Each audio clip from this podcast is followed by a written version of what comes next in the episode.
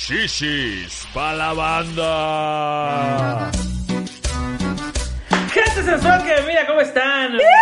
Bien- Siempre es un sonido pati cada que empezamos. Sí, me gusta. Sean bienvenidos a un capítulo más de Shishis ¡Para la banda. Discapítulo. Dis- un Discapítulo. más, sí, perdón, la De cagué. Shishis para la banda. Antes que nada, antes de empezar, antes de contarles el tema y antes de que empiecen a hacer chistes sobre mi culo, eh, les quiero decir que... No, por favor, por favor, pero más adelante. Eh, claro que sí, gracias Arctic Fox por patrocinarnos, por siempre darnos tu dinero para que este podcast siga sobreviviendo. Eh, Arctic Fox, si usted no lo sabe, si usted ha estado debajo de una piedra, no conoce Arctic Fox, es eh, un tinte para, eh, para pintarse el pelo, eh, tiene varios colores, colores bastante chingones, huele bien rico. Aquí, ya se Si está usted, poniendo- si usted quiere quedar como este personaje de es este Van Gogh. Van Gogh, si usted quiere quedar así, póngase Arctic Fox. O, o, claro, podría ser su pelo azul o morado o verde. O como la barba de Van Gogh. Mira, él ya usaba Arctic Él ya Fox. usaba Arctic Mira, Fox. él, ¿Eh? él usaba el, el orange. El, Porange. Orange. Yo que tengo una queja de, de- en relación a Arctic Fox. ¿Por Ah, qué? canejo. Ay, nos van a ¿Se puso tu mamá el que le regalamos? Sí, claro. Gracias por la foto. Ay, le voy a decir, le voy a decir a la señora. Que por cierto, eh, mi abuela le, le mandé unos tintes y ya se pintó la Oye, sí. y la subí a mi Uh, Instagram. moradito, ¿no? Morado, le quedó, uf, pero Se no, ve hermosa. Sí, la hermosa, sí. de verdad. Va a ir a ver ahí la, la foto de, de Sí, ¿Y tú fue cuándo ya? ¿O Ya sé, ya se me cayó todo.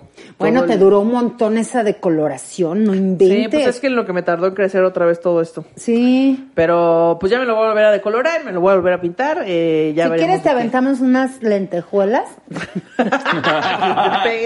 Para, Eh, para que quedes como piñata. No, el Shakiras, decían. El Shakiras. Decía, Shakiras, decía mi mamá. Sí, a Te mi voy a mamá aventar también unas decía. Shakiras en el Unas pelo. Shakiras, sí. Sí. Eh, porque ahora traigo peinado de chuponcito, porque ya me creció de sobremanera. Ah, pero que chuponcito ya ya, no sé si también vas a contar ¿no? chistes o acomodar un coche afuera. Chuponcito también ya quedó ya, cancelado. eh, sí. no hay que cancelar a nadie, solo no hay que eh, violentar a nadie. Sí, Ah, bueno, pero bueno, la cosa bueno. es que eh, Arctic Fox, Arctic Fox, eh, tinte vegano, hecho en Estados Unidos. A él nunca lo eh, cancelen. libre de crueldad animal, eh, todo, todo, todo, tu pura magia Arctic Fox lo pueden comprar en Sally Beauty y en Amazon. Y eh, si quieren ver todos los tonos que tienen, la forma en la que se lo pueden poner, darse ideas y así, pueden seguirlos en Instagram, Arctic-Fox-México. Ahí están, hay dos presentaciones. Esta grandota de 236 mililitros y la chiquita de 118. De todo, de ¿La todo tuya usted. que es grande o chica? Eh, pues mira, yo creo que. No sé, yo creo que sí alcanza. Primero Dios. Un, un envase Dice, pues sí alcanza para un tinte. Sí te da tu retocada. Sí te anda despeinado, sí te anda despeinado, man que sea. Sí te da tu retocada de pelo. Uf. Uf. Aunque sea para un retoque se Qué alcanza. horrible, qué horrible, ¿verdad? En serio. Perdón, Arctic Fox, Sí por te hacer estos alcanza para una retocación. Sí, porque para, mira, para, es, para un tinte de acá, no manches, sí necesitas como cuatro litros, ¿no? Para rellenar ah, ese, ya. para Para rellenar ese ese bote. No, un galón, un galón necesitas ahí. Eso. Dos y tenemos, así te de decía, greña, tenemos no, la presentación grande, chica y galón. Si, quiere pintar su casa, ya se ven con tinte libre de animal. Uh, Su, su cubeta de cómics. Uf, ese no, oye, no, ese no, Ana no, No, es este libre de, No, de crueldad animal. no. Por tu- su pinche perro, Porque ah, cómo han, ah, hecho chillar a este perro. Ah, cómo han maltratado a ese perro. No, a la de nalgadas que le han dado a ese perro. Oh, No me ¿Qué le han de dar de comer a ese perro? No me Para que se mantenga así. Es de- oh, Lo que suena una nalgada en ese perro. No mames. No, pues hasta ha mis vecinos a dijeron- los perros así la colonia. ¡Ah! No, mis Se vecinos a bajaron. contestar todos, ¿no? Mis vecinos bajaron. No más pensamos que era una alarma, una emergencia. No. ¿Quién No, anda aplastando bisteces? Que ya estoy... ¡Uy! ¡Hombre! Suena como Kong. Gong, ¿no? Como gong. Como gong. Porque con, por eso suena como con Magali, así de- ¿Ya te vas a meter con el gorila? No seas Exacto. así. No, no, es que Eso sí. no es chango, es gorila. Es. Eso sí es King Eso Kong. no es chango, es gorila. Muy bien. Eso sí es King Kong. Wow, cada vez se superan, ¿eh? Eso nunca me lo habían dicho. Eso no, no es chango, es gorila. Wow. Qué chulada. Eh, bueno, después de las bromas de mi culo y de decirles que por favor compren Arctic Fox. eh, Por favor, y síganos en su Y si se cambian el look, si ustedes decidieron hacer eh, eh, su cambio y así pintarse la greña, entonces hashtag eh, ¿qué? Arctic Fox Discapítulo. Discapítulo Arctic Discapítulo Arctic Fox. Ahí nos mandan sus fotos y les decimos, ay, pues qué chulísimos, qué preciosos y ya. Exactamente. Y también recuerden que hoy es hashtag Discapítulo Arctic Fox. Sí, señor. Es Como lo que acabo de decir. Claro que sí. Ahí está. Ay, Ay, dijiste del hashtag. Sí, Ay, claro. sí, tía. Andas, andas bien roba palabras. No, ando bien pendeja. Mira, qué, qué bueno que lo dijiste tú. Es Es el que, COVID. es que mi Kong te dejó bien aturdida ya, sin nada más Es hablar de eso. COVID. No, te juro que. Ay, sí, estoy bien. Ahora, ¿Sabes la, ahora la frase le- moco de gorila ya no va a significar a lo mismo te decía. culpa, Julia, Moco de gorila. Eso Ay, no, ay, no, ay, no, no. ya. ¿Cómo? Ay, de. No, fíjate, ese sí es darle de. Fíjate que eso, el- en el discapítulo pasado me quedé pensando que dijiste que le diste de beber al San Bernardo. Dije, Claro, claro. hay que darle de beber a ese perrote. A ese perrazo. Ay, no. Bueno, Pati, ¿de qué vamos a hablar este capítulo De además? algo que no estamos pasando ahorita. De algo que gracias a tu perro, mira. Ya no sucede. Estamos bien felices. Eh, ¿sí, sí habían escuchado lo de la mascoterapia, ¿no? De, de que acariciar Ah. un perro te ayuda a curar la depresión. Es Mira. Ah, Oh. con razón. Oye, fíjate. claro, ¿eh? Mira, con, con ese perro ¿Me prestas la tu perro? un país. Ya no, yo voy a, ya a prestar que como voy a ir a los a los hospitales. Acaríciame el perro, de verdad se va a sentir mejor. De Yo sé verdad. lo que le digo. Como un acto ¿Te altruista. imaginas así en Ay, se le traigo un perro de compañía, ¿cuál? ¡Este! Mira, pero es un perro tamaño familiar. Si Magali un día, un día se enferma y está en el hospital, que espero que nunca le voy a decir, ya te traje a tu perro de compañía. Y aquí hay un perrito que te quiere conocer. Ahora ese perro sí te guía, ¿eh? Mírale, háblale y mueve la cola. Ese perro sí te guía. Uf. Te da la ubicación Mira, exacta. le devuelve la vista a un ciego este perro. Te devuelve, le devuelve la. No, no. Qué verga. Ok. Ojitos de huevo, pone sus Mira. ojitos normales. Sí, Los con un pone en su lugar. Oh, Saludos, ojitos de huevo. Besos Saludos hasta donde hasta no lo blanco de tus ojos. Ah, menos mal. no, Yo dije un momento. Ah, ya. No, no, Ay, el otro no. luego, luego mi ojitos de huevo que no necesita tanto pretexto y tú, ay, ve cómo eres. Pretexto.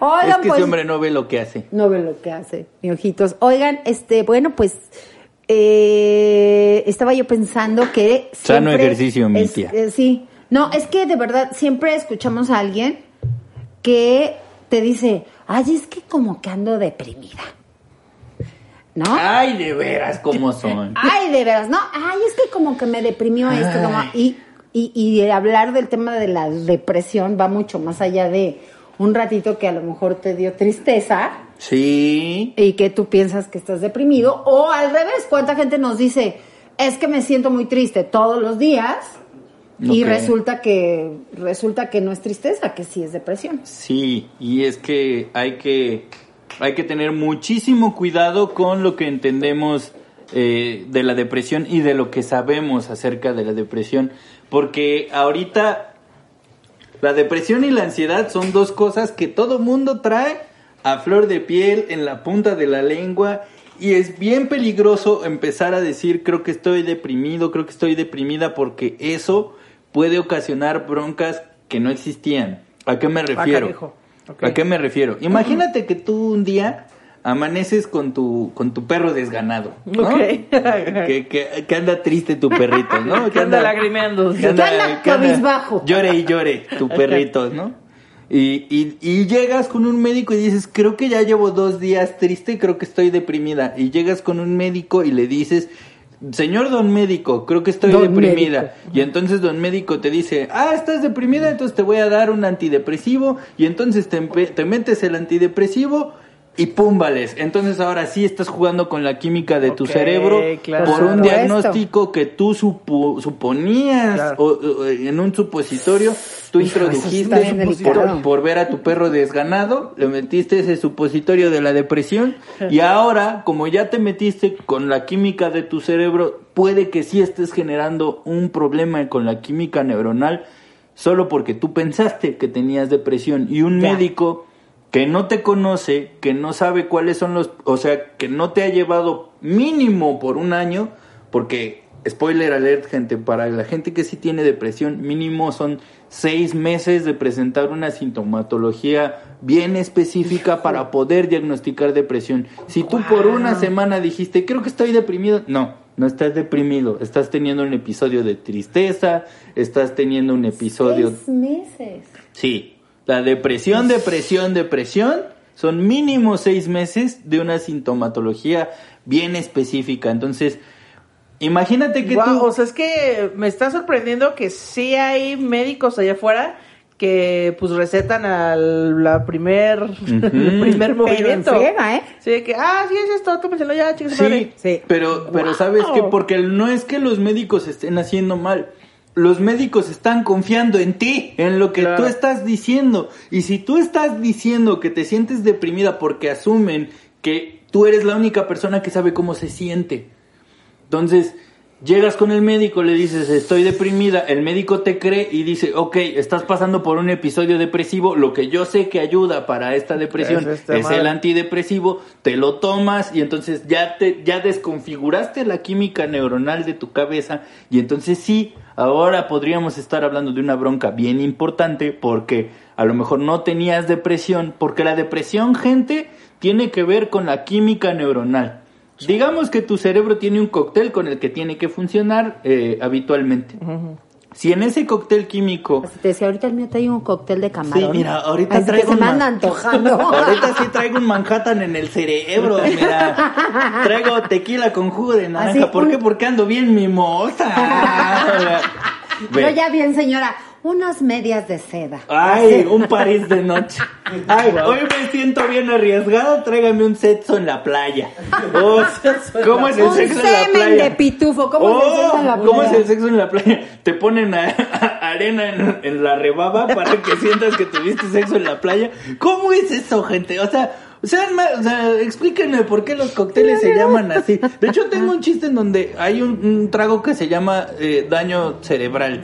¿Quién Sí. vergas paga por algo así? O sea, yo nací con ese pedo y no está chido, gente. No está padre que te desconfiguren de esa manera. Pero volviendo al tema, volviendo a lo del cóctel cerebral, al cóctel neuronal, la gente que tiene depresión que se le llama endógena, que es debido a este desequilibrio químico en el cerebro, lo que pasa es que el cerebro no puede agarrar la dopamina. ¿Y qué es la dopamina? Ese químico en el cerebro que te hace sentir chido, Chido. Ok.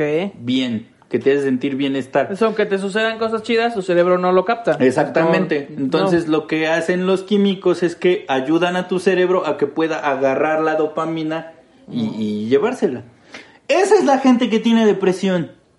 Ok, pero que justo, o sea, bueno, los médicos por un lado están creyendo en ti y te están dando el medicamento, pero también hay un montón de banda que ni siquiera va al médico y te que dice, ay, es que yo te recomiendo que te tomes dos gotitas de esto, dos pastillas de esto, te vas a hacer sentir No, bien no, y entonces no. siento que eso ahí No, está. y el también hay mucha banda que a lo mejor lleva muchos meses pasándola mal o con no encuentra trabajo o en algún proyecto o en alguna mala relación o con algún problema y también eso lo la preocupación se confunde con depresión, Y ¿no? y no sé si en algún momento lo dije aquí y si no lo dije aquí lo digo de una vez. Eh, pasa algo que yo en mi cabeza llamé, no tiene, no es un nombre técnico de nada. Yo en mi cabeza lo llamé pereza lingüística. ¿A qué me refiero con Ah, esto? claro, aquí lo Como no tengo palabras para explicar lo que me pasa, lo englobo todo con la palabra depresión. Porque ya. esa es la palabra que yo eh, conozco que tiene que ver algo con lo que me está pasando. Claro. Y ojo acá, el, el- la bronca con la depresión es que la estamos escuchando por todos lados y como es la palabra que encaja con lo que estoy viviendo, asumo que eso ha de ser. Pero a mí me ha pasado y debe haber consultantes allá afuera que pueden dar fe de lo que es, lo que estoy diciendo, que han llegado conmigo diciendo, creo que estoy deprimida por A, B y C. Y después de tener algunas sesiones me han llegado a decir como, chale, me acabo de dar cuenta que no estaba deprimido o deprimida, me acabo de dar cuenta que estoy agotado, que estoy cansado, de que llevo un ritmo de vida muy agotador y eso ha hecho que yo pierda como Sí. el mismo impulso que tenía antes y siento que mi cuerpo no me responde y yo estaba confundiendo eso con depresión. Claro. Que pasó mucho en la pandemia, ¿no? Como eh, me quedé, empezó la pandemia, me quedé sin trabajo y entonces ahora estoy encerrada y entonces ahora ya no tengo, eh, no puedo salir porque ah, con mis amigos y estoy deprimida. No, probablemente no estás deprimida, estás pasando por momentos O frustrado. O frustrado, ¿no? Claro. Que también nos ha traído mucha frustración la pandemia. ¿no? Exacto, que va- vamos a, a- a- a este diagnóstico que yo les decía que, que dicen los manuales de depresión de, de los seis meses. Ajá. O sea, que debe haber mínimo seis meses de esta sensación. Que ni siquiera, ojo, la depresión ni siquiera tiene que ver con el estado de ánimo solamente. ¡Pum! ¡Pum, perros! O sea, no tiene que ver con estoy triste y ya duré triste Estoy mucho depre, tiempo. estoy depre. Ajá, no, no, la depresión ni siquiera tiene que ver tanto con el estado de ánimo como con esta sensación de, gen- de ser ajeno a sí mismo. ¿A qué me refiero? Yo ya no disfruto de lo que disfrutaba antes, no me siento de la misma manera que antes, siento que yo no soy yo, siento que me cambié, o sea, es una sensación constante por seis meses que no se puede explicar por algo que esté pasando. Y gente, Claro. estamos en una pandemia mundial. Sí. Esto explica que no nos sintamos a gusto, que no sintamos que estamos funcionando, que no sintamos que, que estemos yendo hacia un- algo que nos haga sentir bien. Pero vamos, la pandemia es un pretexto muy, muy Claro, o comprensible. sea, la, la depresión Claro. no, no, no tiene que ver con tu entorno, sino con algo que sucede dentro de tu cuerpo. Sí, es, un qui- es químico, como dice Quique, o sea, no es... Ahora, no, sácame de una duda.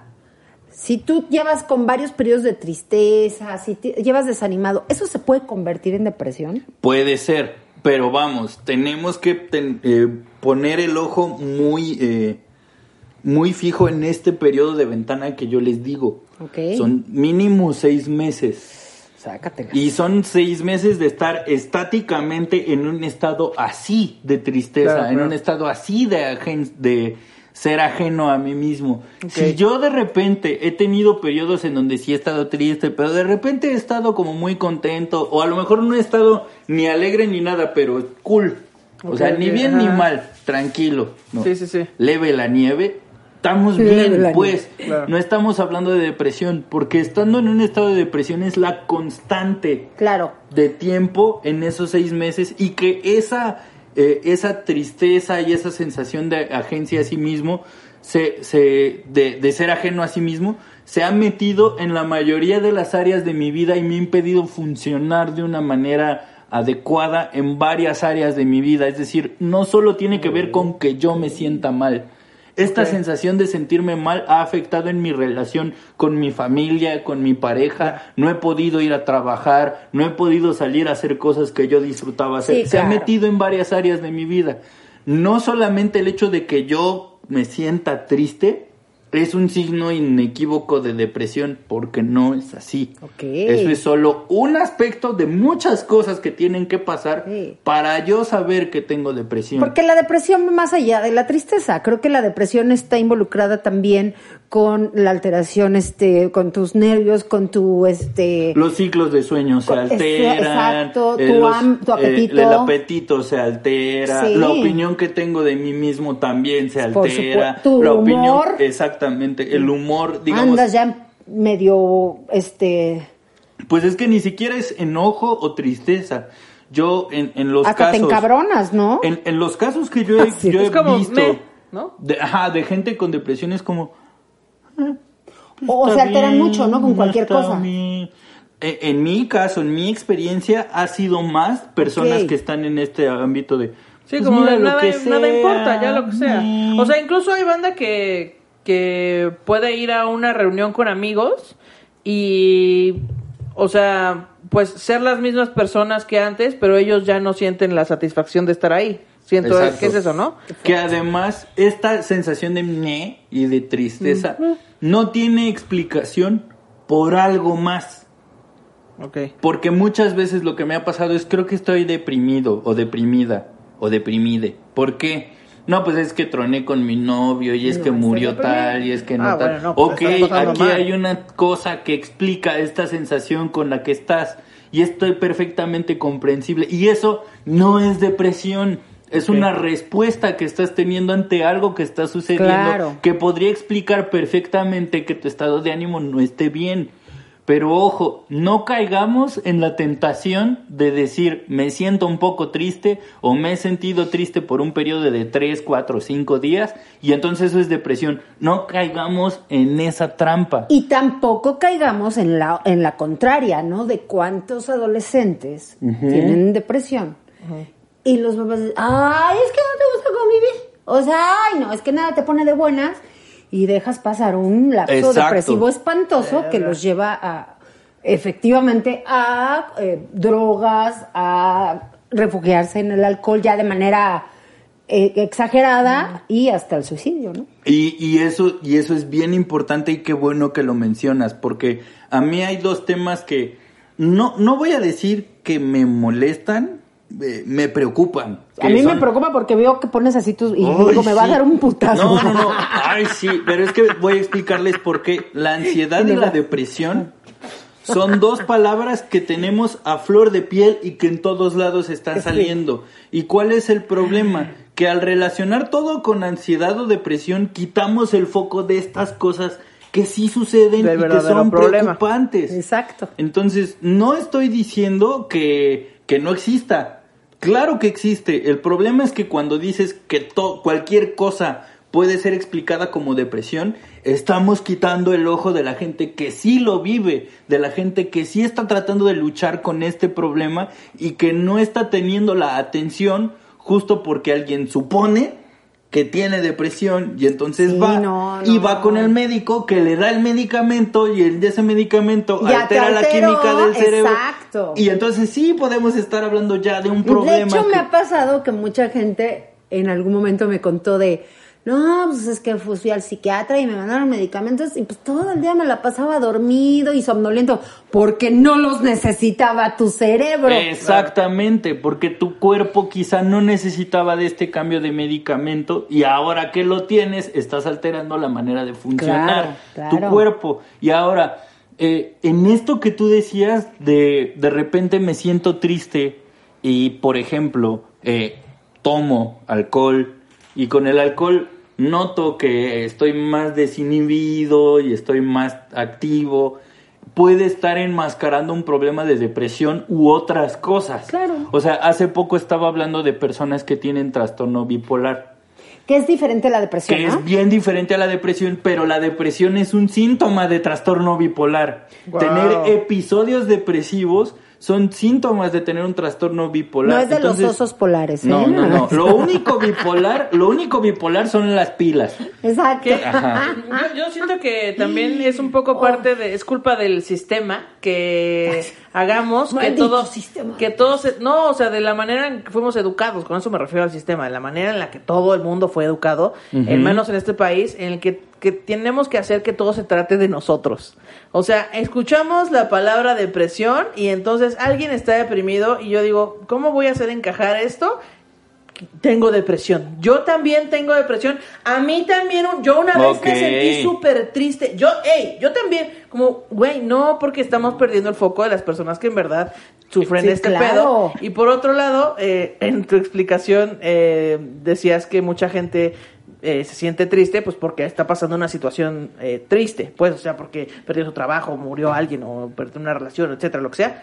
Eh, se me hace que es como cuando como si comes un chingo y te vas a acostar a tu cama y entonces te empieza a doler el estómago y, y entonces dices, este dolor encaja con cáncer de estómago. Ajá. Pero olvidaste que acabas de cenar bien Claro, pesado. claro. Y, o sea, siento que así es, como es una olvidar... de hipocondría, ¿no? El- Como, el- no, Ajá. más bien a mí se me hizo como, como olvidar las situaciones que te están Sí, ocasionando esto. Por supuesto. Sí, justo, y, y eso es lo que orilla a muchas personas a pensar que están deprimidas Ajá. y olvidar que pasaron por todas estas cosas, que además, eh, vamos, eh, el riesgo de que exista ahí la palabra depresión y que sea tan accesible eh, en el sentido de escuchamos podcast o, o leemos artículos o vemos eh, videos de YouTube de gente que te habla de la depresión, pero ni siquiera son personas que fueron diagnosticadas con esto, ni siquiera lo han vivido, no son profesionales que estén hablando directamente de esa. Y, y lo creemos y sabemos que es verdad porque me lo dijeron ahí y como esta persona lo dijo, yo creo que sí lo es, entonces lo agarro. Fíjate que es escuché en un bien programa. peligroso, es bien, bien peligroso. O Fíjate que día que vi y es como, aguas, aguas, porque hay, hay que ser bien críticos y vamos, eh, la persona con depresión, eh, le había leído un chiste en algún momento que decía, antes de decir que estás deprimido, asegúrate de que no estás rodeado de idiotas. Ah.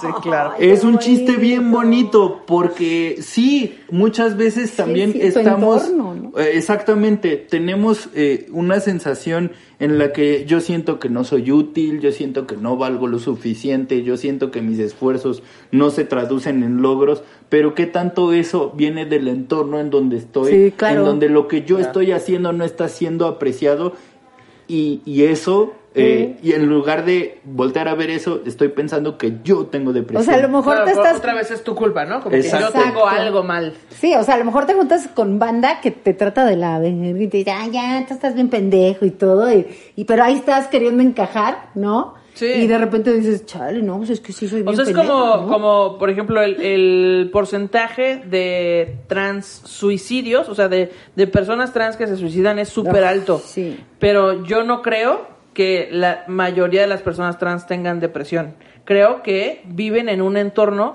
en el que no son aceptados o, o aceptades, eh, que no... que- ¿Rechazados?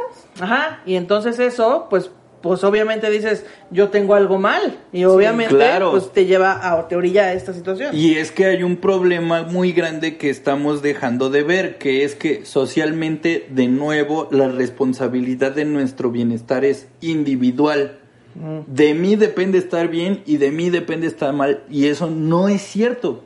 Claro. Mi bienestar o mi malestar también depende del contexto en el que estoy, de los recursos que tengo, de la gente que me Claro, rodea, claro. de muchísimas cosas, pero olvidamos o creemos que como el bienestar solo depende de mí, Claro. entonces no, no es explicable por el entorno en el que estoy. Yo soy el que está mal. La primera Claro. respuesta accesible es yo soy el que está mal. Sí, Claro. pues somos personas, o sea, vivimos en una sociedad, en una red de personas que te están rodeando y que depende de eso también mucho. Lo Y que mira, hay un ejemplo que se me quedó muy grabado. Yo, este, yo tuve una vez que, bueno, antes del ejemplo, yo tuve una vez una baja de litio. Ok. Una semana Pues, entré. ¿qué eres cocho? ¿Qué chingados pasa? No, Se me descargó Hubo- la batería. Hubo una vez que tuve un episodio de que me desvielé, así que... sí me desvielé porque me dormí bien tarde. Así. Hu- Hubo una vez en que, en que se me chorreó el anticongelante. Exacto. Entonces Hubo me daba un chorro de frío. Porque se me chorreó el anticongelante. Hombre, el frío no más. Me ponía mis calcetines gruesos y ni Nada, con eso, ¿eh? nada. Nada. Nada. No, pues resulta que, o sea, yo no recuerdo bien, pero me habían dado la explicación. Solo me pasó una vez. Mm. Y fue una semana en que tuve hasta como dos ausencias. Ah, cabrón, ¿cómo quedó Mm, su ausencia? Sí. O sea, que Crisis se te va el pedo ausencia. así, crisis de ausencia, así, que estás Ah. sentado y es así como de, Haz de cuenta que se te desconecta se te el cerebro. desconecta el enchufe. Wow. Y así- Entonces, un día Carlos llegó y me vio sentada así en un sillón y yo así, Viendo un de- calcetín así. ida, ida totalmente. Pero fue de la nada, de la nada. Todo estaba bien, no teníamos problemas, nada. Fue así. Y le dije a Carlos, me siento muy rara. Y me hicieron un estudio. Y resultó que se me había bajado el, li- el litio y me inyectaron litio. Ok. Pe- Ok. Que es muy diferente también. Puede confundirse con depresión, porque Sí. obviamente el litio hace que también no produzcas este Dopamina. dopamina. Pero ya con una inyeccióncita te suben el litio y ya es terrible eso, sí. Es... Ah, pero fue lo que me dijiste que se tardaron un chingo en diagnosticarlo, ¿no? No, ¿No fue eso esa vez? fue, no, eso fue cuando me dieron, es que Tú tienes todo, Pati, todo te pasa. Mira, cada que te escucho yo digo, pues mira, lo mío es parálisis cerebral. Sí sé. Es lo de menos. No Tú más es en la gloria. cosa. Pues es que ya voy a cumplir 50 años este año, que, que he vivido Ay, mucho, he vivido mucho. Ya- ya estás en el tostón de la no, vida. lo que pasa es que soy alérgica, o bueno, me hace, me hace este, ¿cómo se llama? Efecto un medicamento que se llama metoproclamida, Ok. que tiene sensibilidad al sistema nervioso. Ok. Entonces, un día me lo dieron con un antibiótico que también me hace como alergia y me combinaron los dos y me dio un shock neurológico. Y, o sea, el cerebro dijo, renuncio, ya, ¿Me la- a la chingada. Sí, claro. No, pero Wow. además, eso fue en un año nuevo para variar. Ay, mira. Y estábamos súper bien Mientras también. estábamos en un incendio, No, no, en no. una cabaña que No. estaba en un lago rodeado de caimanes.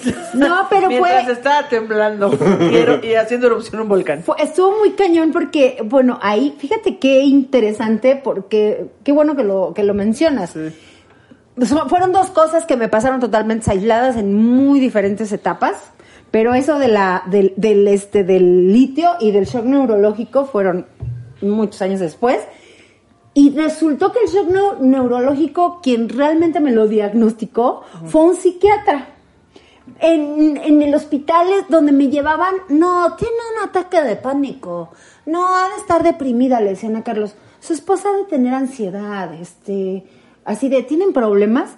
Porque yo eh, no, no paraba de, de sentir como una sensación de que me estaba yo quemando y de que me faltaba el aire y empecé a, no podía yo hablar y así horrible, horrible. Entonces, bueno, resultó que terminé, gracias a una doctora ahí que me recibió en urgencias, ella dijo, ¿qué tomó? Tal, tal, tal.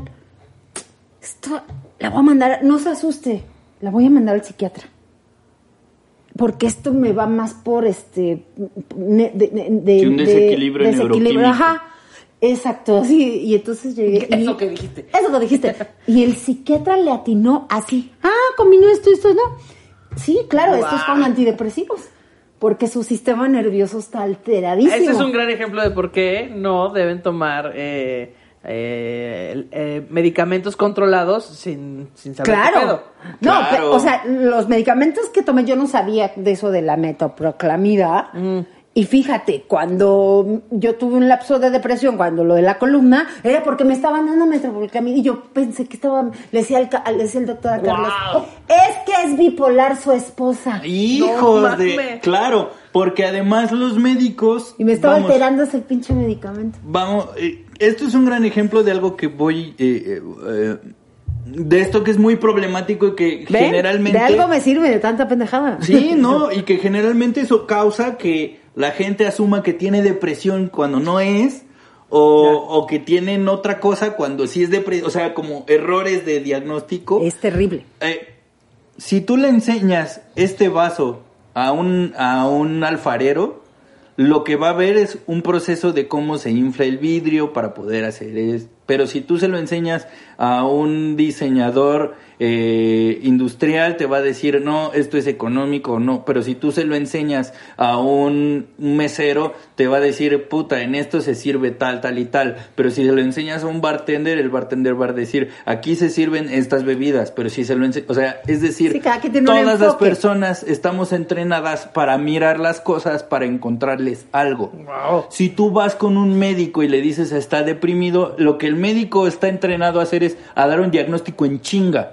Porque el médico para lo que está entrenado es para salvar la vida de alguien. Y entonces cuando alguien llega contigo al consultorio, lo que está entrenado a hacer es cuál, qué es lo que más probable, es, qué es lo más probable que le esté pasando a una persona. Eso es lo que está pensando un médico. Para diagnosticar. ¿Qué es lo que tiene mayor probabilidad de suceder? A, B, C, D. Si tú le dices que está deprimido, pues es más probable que lo que necesites es un antidepresivo. Entonces te va a dar el antidepresivo y no te va a preguntar. El psiquiatra lo que ve es el cerebro de cada persona Sí. funciona diferente. Sí, claro. ¿Cómo funciona este cerebro? Esa es la pregunta que se está haciendo un psiquiatra. No te está salvando la vida. Lo que quiere saber es cómo funciona la química de tu cerebro, porque eso es lo que está entrenado a ver un psiquiatra. Ya. Entonces, el psiquiatra es más fácil que diga, ah, a lo mejor el desequilibrio químico puede ser A, B, C, porque es lo que está entrenado a ver un psiquiatra. Sí, y tú dices, ¿por qué voy a ir al psiquiatra si no estoy loca? ¡Oh, sorpresa! Claro, sí, sí, o sea, ese No psiquiatra... necesitas estar loco No, para me di- dijo, Si lo que estoy sintiendo es físico, porque Claro. tengo que ir al psiquiatra. Y fue el que le atinó y me sorprendió Claro. y dije, wow, qué importancia, ¿no? Si vas con un comediante, vamos a hacer un chiste. Exactamente. Exactamente, pero- porque pero es lo que estamos "Véngate hasta dónde a mirar". abarca, ¿no? O sea, hasta dónde abarca, porque claro, tu sistema nervioso está manejado por tu cerebro. El psiquiatra analiza Ah, cómo funciona no, tu cerebro. pues, qué ¿no? pedote, la neta. Entonces, Sí. no, pero digo, Cabrón. está muy cabrón, No, pero. pues sí es- está bien tocadiscos. Descubrimientos que aún no hacen, ¿verdad? No, pues sí anda bien desconfigurada. ¿verdad? Pero igual, eso de la falta de litio le ha pasado a muchas personas. He oído, porque pues me puse a leer y me puse a investigar Claro. y fue de a mucha gente, a- señoras que están amas de casa que de repente de verdad están ahí metidos y te, es que ya se deprimió porque como que está ahí encerrada y no, se le bajó el litio. Entonces, Ajá. Entonces, eh, depresión no es una palabra que podamos usar a la ligera. más bien ni siquiera hay que O sea, usarla. ¿no? tan, tan, eh, tan es peligroso eh, decir que tenemos problemas, que más bien que todos los problemas son por nuestra culpa, como tan peligroso es no mirar el entorno. O sea, hay que ver ambas cosas, ¿no? Porque hay cosas que solo están en la química de tu cuerpo y hay cosas que dependen del entorno. Sí. Sí, y, y, y la palabra depresión, si la usamos a la ligera, podemos dejar de ver cosas que están pasando en nuestro cuerpo, Ya. que lo pueden explicar, como dejar de ver cosas del entorno que podrían explicar mejor y que no son depresión. Claro. O sea, porque, por ejemplo, he escuchado explicaciones del tipo, es que está deprimida porque se murió su eh, inserte a alguien, inserte Claro. lo que sea aquí. es Claro, como, pues, Entonces claro. eso no es depresión. Está La persona está triste de que murió alguien Está y es perfectamente comprensible que alguien esté así de triste Sí. porque murió alguien. O sea que tenemos que aprender a usar un poco el lenguaje y siempre que... di- porque luego de verdad uno inconsciente es... ¿Y cómo andas, amiga? Ay, pues ando deprimida. No. No, y además Triste, porque si no... Porque, y, y por qué es importante ir con un psicólogo? Porque si sientes que algo no anda bien, tú te conoces a ti misma y a ti mismo.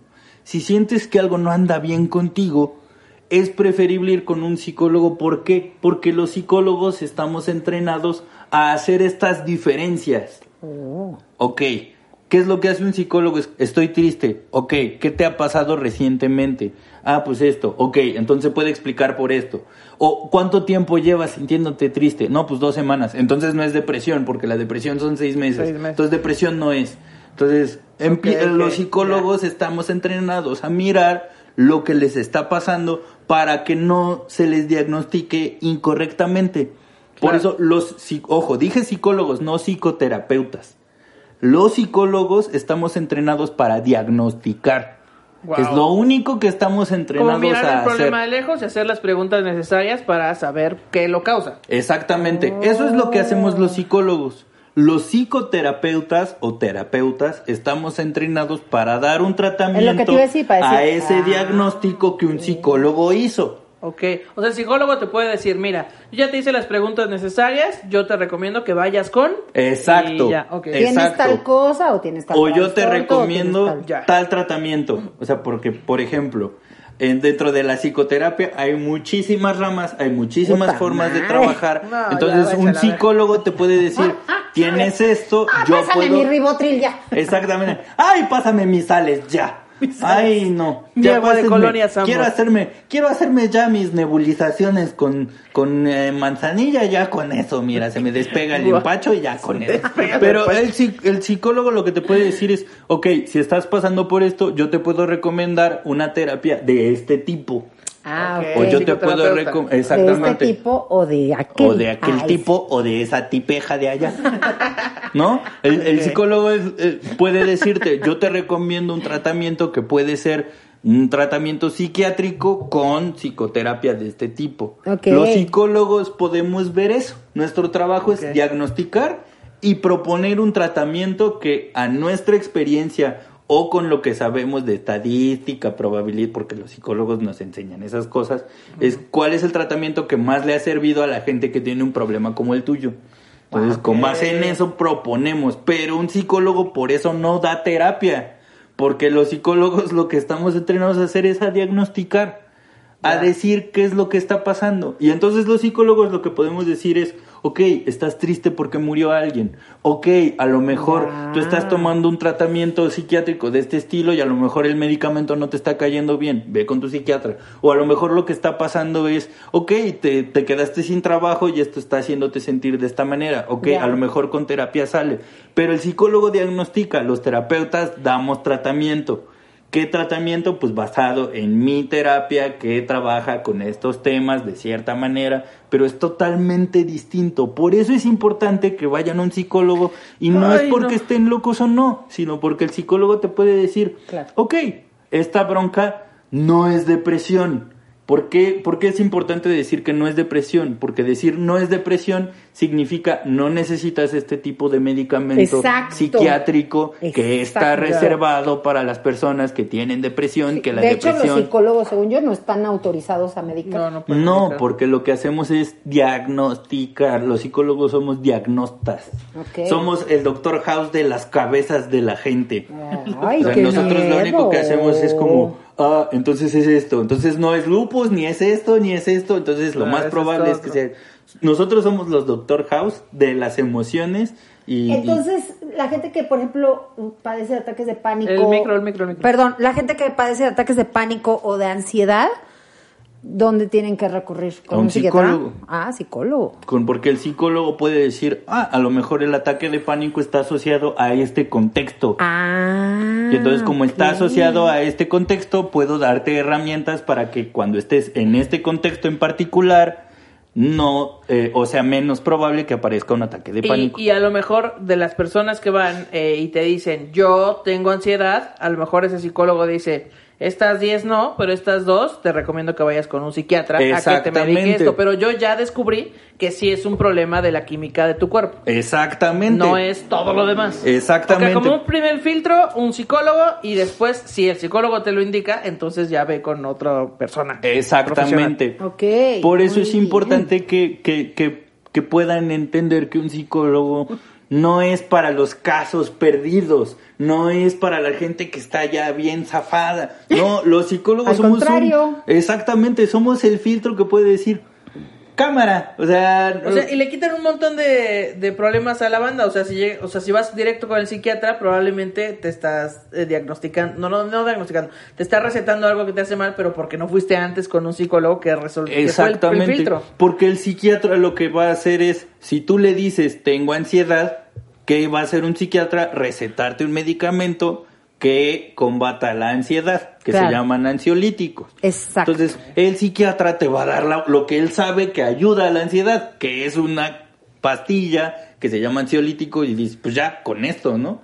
Pero te, te brincaste un filtro que pudrie- pu- pudo haber sido que a lo mejor tu ansiedad se debe a, a- y mucho, por ejemplo, muchos de los casos de ansiedad que han llegado conmigo es porque hay muchas exigencias alrededor Claro. que están elaborando una presión exagerada en la persona y se despierta la ansiedad y la ansiedad es que es que si no consigo esta este examen me voy a quedar sin poder trabajar y si no trabajo no voy a poder bla bla bla bla Y bla, terminas pensando y me voy a morir. Exactamente.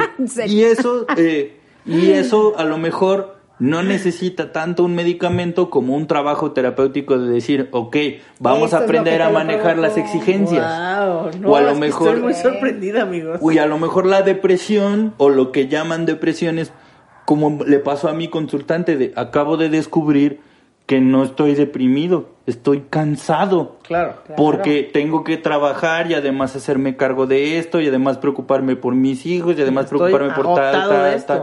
Y estoy agotado. Lo que necesito es descansar Vacaciones. y darme Vacaciones. chance yo de, de entender que no todo depende de mí.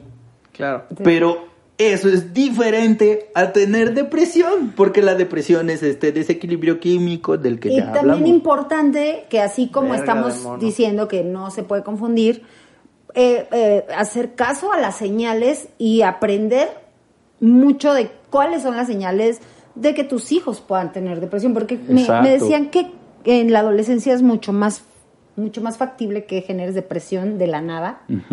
Este, no sé, no sé cuál sea el motivo, pero este me lo dijeron cuando estábamos con los tratamientos con Alan. Y entonces eh, hay señales que dan los chavos que tú piensas que tienen que estar tristes para darte cuenta que tienen depresión y no. No. O sea, fíjense muy bien, este, que estén ausentes, que Eh, no tengan interés en las cosas. Lo que yo podría decirles es esta sensación de que les cambiaron a su hija o a su hijo de un día para otro. Ay, Dios. Eso puede ser una gran señal de que está pasando algo. No sabemos qué. Y sí, pero- claro, sucede en la adolescencia. Hay un y- montón de padres que dicen eso. Y sucede mucho en la adolescencia, pero si está habiendo este cambio, ojo, no digan, es depresión, Claro. llévenlo al psiquiatra de una vez. No, no, no. O sea, si están viendo que hay una diferencia así de abismal, tómense un respiro y decir, ¿qué está pasando? La pregunta que hay que responder es, ¿qué está pasando? Estén Porque a lo mejor, pendientes. porque a lo mejor este cambio abrupto del que estás hablando y del que estoy hablando puede venir, por ejemplo, de Hormonas. bullying. O sea, por ejemplo, en la adolescencia el bullying tiene un efecto todavía Uf. más grande. Entonces pueden ser hormonas, puede ser bullying, puede ser de que pasó algo muy cañón eh, en, en su entorno con sus amigos y no está pudiendo decirlo. O puede ser, o sea, pueden ser muchísimas cosas. Claro. Ok, tengo otra pregunta. Eh, como la depresión entonces se debe a una falta de químicos en tu cerebro, son ¿se puede heredar una, un, no sé si es un trastorno, una enfermedad? o El un- trastorno sí creo, es que, ¿no? es que mira, todo es heredable. Ok, todo. wow. O sea, la, la hipertensión, la diabetes, Y las casas. todo, todo, todo es Y heredable. las Hasta una, hasta una Y plaza las- de maestro es, más- heredable. Exacto. un puesto en el mercado también se puede Puesto en heredar. hered- a lo que voy es, puede ser heredable, sí, pero es la misma probabilidad de que eso se herede a que heredes que te salga un sexto dedo o hipertensión o diabetes. Sí, claro, como cualquier otra cosa en Es tu cuerpo. heredable como cualquier otra cosa en el en lo que sí es que si nosotros venimos de familia que al- mi abuelo tuvo depresión y mi papá tuvo depresión y un hermano tuvo depresión podemos o sea la cosa es no es entender yo voy a tener depres- depresión Claro. lo que se debe entender es es más probable o yo estoy dentro del riesgo de, Claro, del de mismo tenerlo. riesgo de tener diabetes o algo así Sí, por de si mi papá tuvo diabetes y mi abuelo tuvo diabetes, pues me voy a cuidar para no tener diabetes. Lo mismo con Claro. esto de la depresión. Claro. Si yo veo que mi abuela y mi papá, entonces es más probable que a lo mejor un evento emocional bastante fuerte o, o que me ponga muy triste, es más probable que yo pueda responder. Que entonces lo que ayudaría de saber si tienes eh, un... Si tus generaciones pasadas tuvieron depresión, lo que ayuda es, debo ir a un psicólogo ahorita Exactamente. para que me va a ayudar a resolver los problemas si es que vienen en el futuro. Exactamente, porque Ya. es como yo ya vi que, por ejemplo, mi abuelita que estuvo deprimida y entonces estuvo en cama por meses Ya. y no se movió y eso hizo que mi mamá, entonces si yo ya vi que en mi familia la manera de enfrentar ciertas emociones o ciertas circunstancias es esta, pues puedo ir con un psicólogo de una vez Claro. a ver si hay más herramientas, a ver si puedo aprender otras cosas o cómo puedo, puedo ayudarme yo de ver que en mi familia, como ya vi que responden así, qué puedo hacer yo para prevenir y no caer como en lo que han caído antes. Ya. Es muy extraño que eso suceda porque pues nadie experimenta en cabeza Claro, ajena, ¿no? es cabrón. bien difícil que, o sea, porque no estamos acostumbrados a prevenir. Sería lo ideal. Claro que sería lo ideal, y, y- pero... Por eso es bien importante que eh, yo siempre he dicho que, bueno, a mí después de las experiencias que tuve con, con, con Alan principalmente, este, dije, todos deberíamos de llevar a nuestros hijos, y sobre todo en la adolescencia, a terapia. Porque están precisamente en una etapa de crecimiento donde las hormonas se les alteran, donde sus cambios de humor son súper fuertes y podemos ignorar cosas tan importantes como esto de la depresión o confundirlas y decir, ay, no, es que como está creciendo, ay, está Ajá. insoportable. O minimizarlo, Ay, ¿no? Minimizarlo. Entonces, yo por eso es lo que dicen que la terapia es canasta básica, ¿no? Y es que a- además entenderlo así, como, pues mira, eh, la, la gente cuando tenemos una bronca y no sabemos cómo resolverla, vamos al psicólogo. No es que estés enfermo, no, No. es que creamos que te está No, pasando es algo del otro mundo. Es como, yo voy a terapia, tú vas a terapia, Sí. todos vamos a terapia. Entonces, eh, a, a lo que voy es aguas con esto de la depresión. Sí, sí, sí. Es, es un tema que a mí me preocupa muchísimo porque... y te deprime, decías. Pues no, no, este... Es un tema que me deprime muchísimo. No, y es que la, la depresión también viene mucho como un... O sea, decir que la tristeza es depresión No, no, hay una diferencia. parece una... res- y y- y me- a mí me da la impresión que es una respuesta de decir, uy, no, entonces estar triste está mal, búscale. No, no hay que estar tristes. Ujú, no, no, no, porque si estás triste estás a un pasito de estar de, de la depresión. Búscale. No, estar triste es parte del abanico emocional que tenemos las Como personas. estar felices, como tener Exactamente. Tener enojo, como Y- tener-. Exactamente, entonces la tristeza tiene un lugar en, el, en la historia de la vida de la gente eh, y, y- y hay que saber que si la tristeza tiene un lugar, entonces no se va a apoderar de mi vida.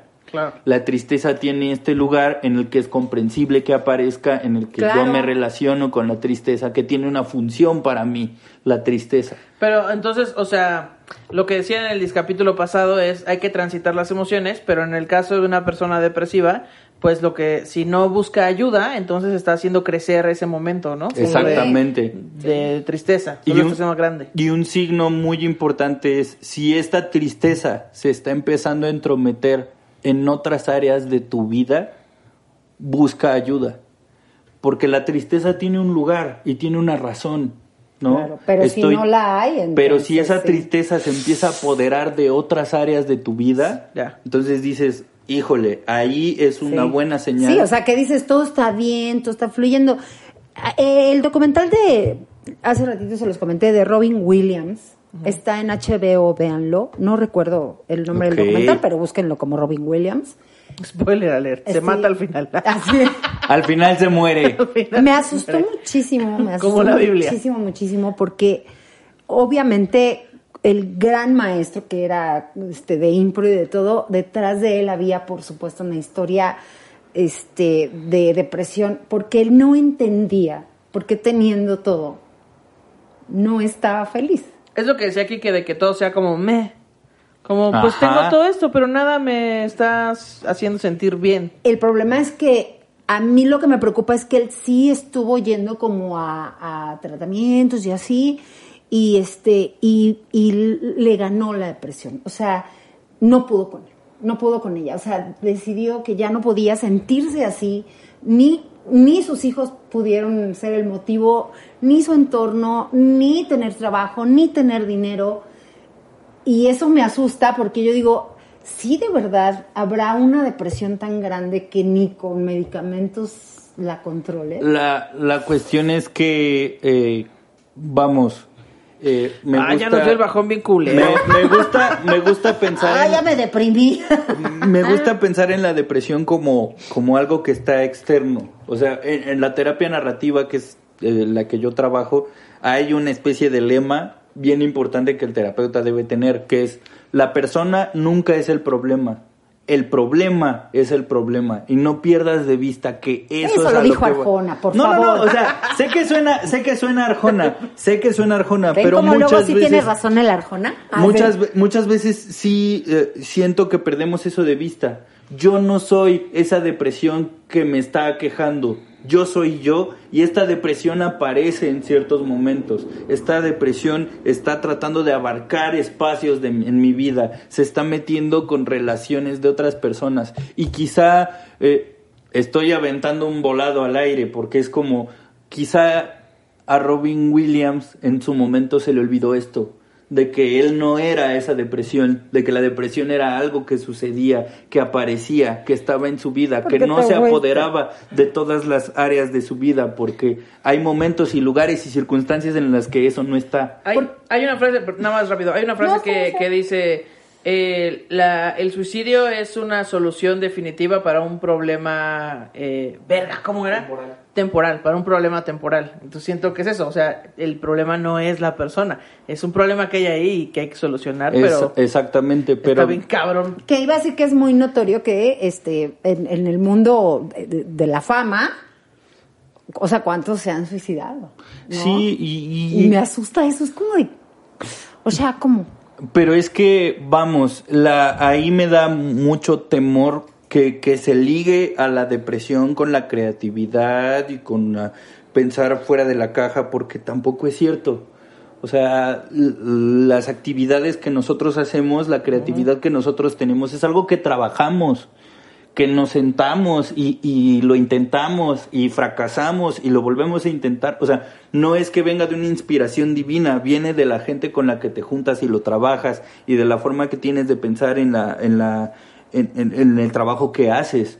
No tiene nada que ver con, con la depresión. Como esto de que no es que todos los artistas están un poco locos. Exactamente. No, yo creo que toda la gente está un poco loca de alguna Exactamente. Pero cada quien tiene su forma de creatividad distinta. Eh, inclusive, inclusive me atrevo a pensar, eh, quizá la gente considera que los que nos dedicamos al arte y a la risa y a crear, nos crean locos porque trabajamos en un orden social diferente al tuyo. Claro. Y eso siempre va a ser visto como una locura. Claro. ¿Cómo, cómo no me van a juzgar de loco si yo estoy viviendo de decir pendejadas? ¿no? Y no estoy viviendo de eh, hacer algo productivo para la sociedad. ¿Cómo eso no puede ser juzgado?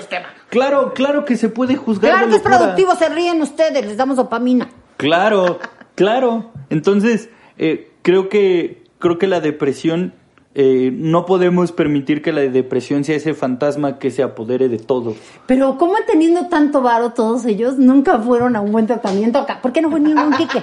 A ver, ah, Robin Williams, así. Pero también, Robin Williams. o sea, también estamos pensando, estábamos hablando de, de hace un rato de Nexium, ¿no? Claro. De esta secta. Ay. ¿Cuántos actores de renombre, directores? Todos cayeron. Directores de cine, directores de documentales connotados, renombrados, cayeron ahí. Porque somos personas. Somos personas, sí. o sea, es también un poco lo que iba. las. dices, dices, es que ¿por qué todos los artistas eh, están locos? Pues eh, también pónganse a ver que son personas eh, públicas. Y entonces los ejemplos que tenemos son de personas públicas. No significa que las personas públicas estén raras. Significa que todas las personas estamos de alguna manera diferentes, pero que lo vemos en ellos porque son famosos. Claro, son los casos de famosos. Exactamente, el foco está encima de... Les quiero avisar, gente, somos de los países con más alto índice de suicidios juveniles. Sí, o sea, las personas famosas no son deidades, son personas, igual que todos. Son parte de la misma estadística, solo que los vemos en la tele, ¿no? No, y además eh, pensaba en esto de los suicidios juveniles, ¿qué tanto de estos suicidios los estamos pensando como derivados de la depresión? Cuando hay un sistema social de exigencia brutal en el que la opinión de los jóvenes no está siendo escuchada o el, bullying, y, o, el mismo bullying, o sea, estamos quitando el ojo de cosas que están sucediendo en el contexto que, que decimos o asumimos que es depresión, quizá para no voltear a ver en qué parte, o lo voy a decir muy dramáticamente, a veces decir depresión es la manera de no voltear a ver en qué estoy colaborando yo para que esta persona no pueda salir de donde está. Es lo mismo que decía sobre el sistema. Exacto. O sea, eh, no, no, no queremos ser responsables de lo que nosotros le causamos a los demás. Entonces decimos, ah, pues es que tenía depresión. Exacto. Ah, pues es que estaba pedo. Ah, pues es que esto. Pues, pues no, en realidad somos Claro. culpables Pues de yo muchas creo que un cosas. ejemplo mucho de eso, ya para ir cerrando el tema, es Britney Spears, ¿no? O sea, Sí. cuando pasó eso, todo el mundo la juzgó, todo el mundo la criticó, todo el mundo decía está loca. Imagínate eh, para ella, como dices, el ser figura pública Claro. y además que se metan en Todos tu la vida pateamos. y todos la pateamos, ¿no? Sí. Sí, es cierto, es cierto. Eh, sí, es lo que, ya, ya estamos sobre la hora, pero es lo que eh, estaba pensando, que es como, es muy peligroso decirle a la banda cuando llegan y te dicen, güey, es que me siento triste, o me siento así, o me siento tal, como decirles, no, pues sonríe, relájate, todo va a estar bien, porque estas palabras solo están quitándote la responsabilidad Claro. y están eh, aumentando la presión social de que tener felicidad es lo único que está bien en el mundo. No. Sí, Y además, o sea, como es cuando te dicen, échale ganas, ¿no? O sea, sí.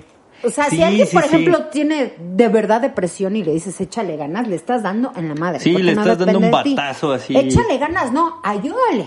¿Cómo le vas a ayudar a esa persona que te dice que está triste?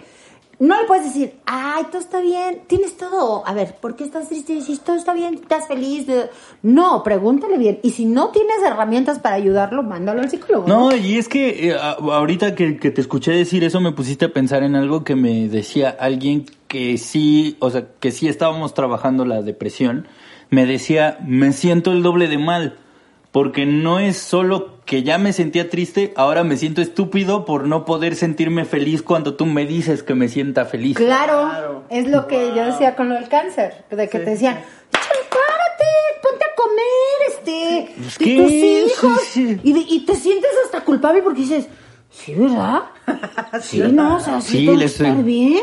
Sí, no. Te da sí. culpa. Ah, como le estoy Claro. Hace rato no pensé que le estaba cagando, ahorita sí. Ahora ya estoy segura de que la estoy cagando. O sea, sí, claro. Y, Sí, porque además es, no permitas que tus hijos te vean así, te tienen que ver bien. y tú así, Y tú ¿por decías, qué? Si me está llevando la... Claro, pero en ese momento tú- uno dice, sí, ¿verdad? Me tienen que ver bien. Claro. cierto". Y Pues entonces- que se pongan tristes ellos. Claro. Ajá. Y entonces cargas con esa culpa y es horrible. Y, y es y es casi eh, el efecto que tiene decirle a alguien, échale ganas. Porque es como decirle, mira, no solo estás mal, ahora estás idiota por no, por no estar mejor que como estás. Y la verdad, creo que la, la pregunta más humana que le podemos hacer a alguien que está pasándola mal es, ¿qué necesitas? Uh. y ya. Porque a lo mejor lo único que necesita alguien es que estés ahí sentada o sentado Claro. Escuchar, ni a o- escuchar o mira, hoy tengo ganas de llorar, voy a llorar, espero que no te moleste, me gustaría que no te vayas porque no quiero estar solo mientras lloro, Exacto. o sea, no sé, preguntar qué necesitas hace algo bien, o sea, a mí desde mi percepción algo bien importante que es uno validar que te sientes mal que yo me doy cuenta que la estás pasando mal Y que sobre está todo que yo estoy dispuesto a hacer algo por ayudar, Exacto. aunque no sepa qué. Y ya si la otra persona te dice, no, pues necesito esto, esto, No, esto, y estás 10,000 dispuesta, ajá, y estás dispuesta y puedes, a lo mejor le puedes decir. No, pues esto sí te puede ayudar o, o no, no tengo 10 mil varos, pero mira, ¿qué te parece si hacemos un discapítulo Claro. hablando de, de cuando te tiraban hate del cáncer o cuando te decían pendejadas cuando estabas pasando por lo del cáncer? Y Así así es mi manera de ayudar. Exacto, Que, que siento claro. que esto, esto de decir eh, todo está bien, mira a los demás, es también eh, porque siempre queremos solucionar cosas y hay veces que no podemos solucionarlas y entonces tenemos que preguntar qué tenemos, que- o sea, ¿qué, ¿en qué te puedo ayudar? O, o hay cosas que no tienen solución. Claro. Y lo que siempre he dicho. Yo siempre he creído. América, ah, no. Ah, ok. Bueno, No. sí, porque luego sí me decepciona. Ha de tener rabia ese perro que trae a Ana Julia. Exacto. Lo que siempre he dicho es que la gente que te ama este, es la que más te exige que estés bien. Es la que más te quiere ver bien. ¿Y sabes por qué? Porque no quiere cargar con la pena de verte mal.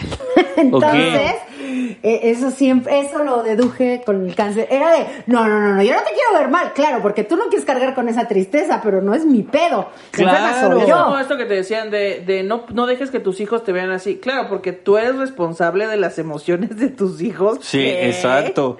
Y por otro lado, también pienso que, eh, bueno, lo estábamos peloteando hace rato, eh, fuera del, del discapítulo, pero eh, esta banda que siente que es cool tener una, una Ah, enfermedad, claro. así, Oh, ah, es que no, yo tengo ansiedad, ah, yo tengo Asperger, yo tengo depresión.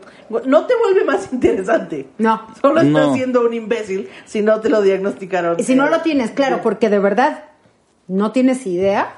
Claro. Lo terrible que es tenerlo. No Claro. tienes ni Minimizar idea. un problema grande, ¿no? Y, y no solo tenerlo, sino cargar con la etiqueta de, po- de tener que decir yo tengo esto. O sea, no, yo lo pienso como con las personas que tienen depresión así clínica o que tienen trastorno bipolar o que tienen eh, síndrome de Asperger que se los diagnosticaron. No está chido cargar con un diagnóstico No. así porque hay gente allá afuera que cree que por tener esto eh, estamos locos, estamos mal, est- o sea, no, no está la- padre. La gente que realmente lo tiene ni lo dice. Exactamente, ni siquiera lo dice porque saben del, o sea, viven con el temor de, de tener Ser juzgados doble etiqueta sobre No, y de ello. tener que justificar que sí lo tienes tú. Exacto. ¿No? De decir, Uy, no, es aparte. que yo sí lo tengo. No, yo tengo un amigo que también está bien deprimido. No, no, no. O sea, es No. que de veras, o sea, ¿sabes? No, yo, yo, yo tengo un amigo que también tuvo depresión, pero ¿sabes qué? O sea, vio un discapítulo y con eso Con eso se le quitó. quedó. Es como- Exacto, entonces no. No, gente. o sea, no, no. Cuidemos nuestras palabras, pongamos atención al entorno, a lo que está pasando. Y no, y, no este, tengamos miedo de decirle a la gente que nos quiere que la estamos pasando mal. Así porque yo soy de las personas que sostiene que en el mundo somos más la gente chida que la gente que no. Entonces, poder siempre- darle un poder darle un espacio al, al no me siento cool Claro. también es una forma de decirle al otro yo voy a estar para ti cuando tú lo necesites, necesito que eso estés es para mí bonito, sí. hoy que lo necesito. Claro. Tengo- Infórmense, infórmense también. Sí, eso que la información es un, es un montón de poder y tengo un ejemplo sobre, sobre esto de, la, de que la sociedad te exige demasiado y es la culpable de que a veces eh, pues sanemos mal. Eh, por ejemplo, cuando éramos niños todos y todos los primos estaban jugando y un niño chiquito se caía, entre todos le decíamos, "Shh, no llores, no llores, no le digas a mi mamá, no le digas a mi mamá. Corte a, seis meses después, el hueso soldó chueco y eso te genera un Oh. problema para el resto de la vida de ese morro. Entonces es un ejemplo muy pendejo, pero sucede. No, no es pendejo. es- Entonces, pues es lo mismo, la sociedad diciendo, no, no te pasa nada, eh, tranquilo, sonríe. Pues eso hace que en el futuro todo se vuelva más complicado. Y Pues a ya, veces, infórmense. a veces un hueso suena, suelda chueco y a veces mi forma de expresar mis emociones suelda chueco también. Y a veces pues naces chueco. Y a veces tú naces chueco. Y a veces la orientación sexual está chueca también. Ah, ya. Y a veces la- el crecimiento celular también está chueco. También está ¡Oh, chueca. que la a veces te da COVID, ya, la Ya, verga. la verga. Ya, ya, ya, ya, se acabó todo. Vámonos, A la ya. chingada. Gracias por ver este capítulo. Recuerden, compartan, comenten, denle like si les gustó. Eh, campanita arriba, suscríbanse. Vayan a la página de Facebook de Shishis para la banda. Es correcto. Grupo. Si se quieren Sí. ver más contenido exclusivo de todo tipo, entonces únanse a las copas Sí. B, C y D. Eh, y pues nada, ahí, ahí nos vemos en redes Sigamos sociales. creciendo las comunidades. Vamos también muy bien ya en Instagram. Vamos por sí. 25 mil. Entonces está bien chido. Gracias, Infórmense y vayan al psicólogo. Gracias, gra- porque no, nos seguiremos viendo, ¿no? Sí, claro que sí, nos seguimos viendo. Eh, disfruten la primavera, que ya estamos en marzo. Este, y pues nada, síganme en mis redes sociales, estén pendientes de los discapítulos y pues nos vemos cuando nos veamos. Cámara. Bye.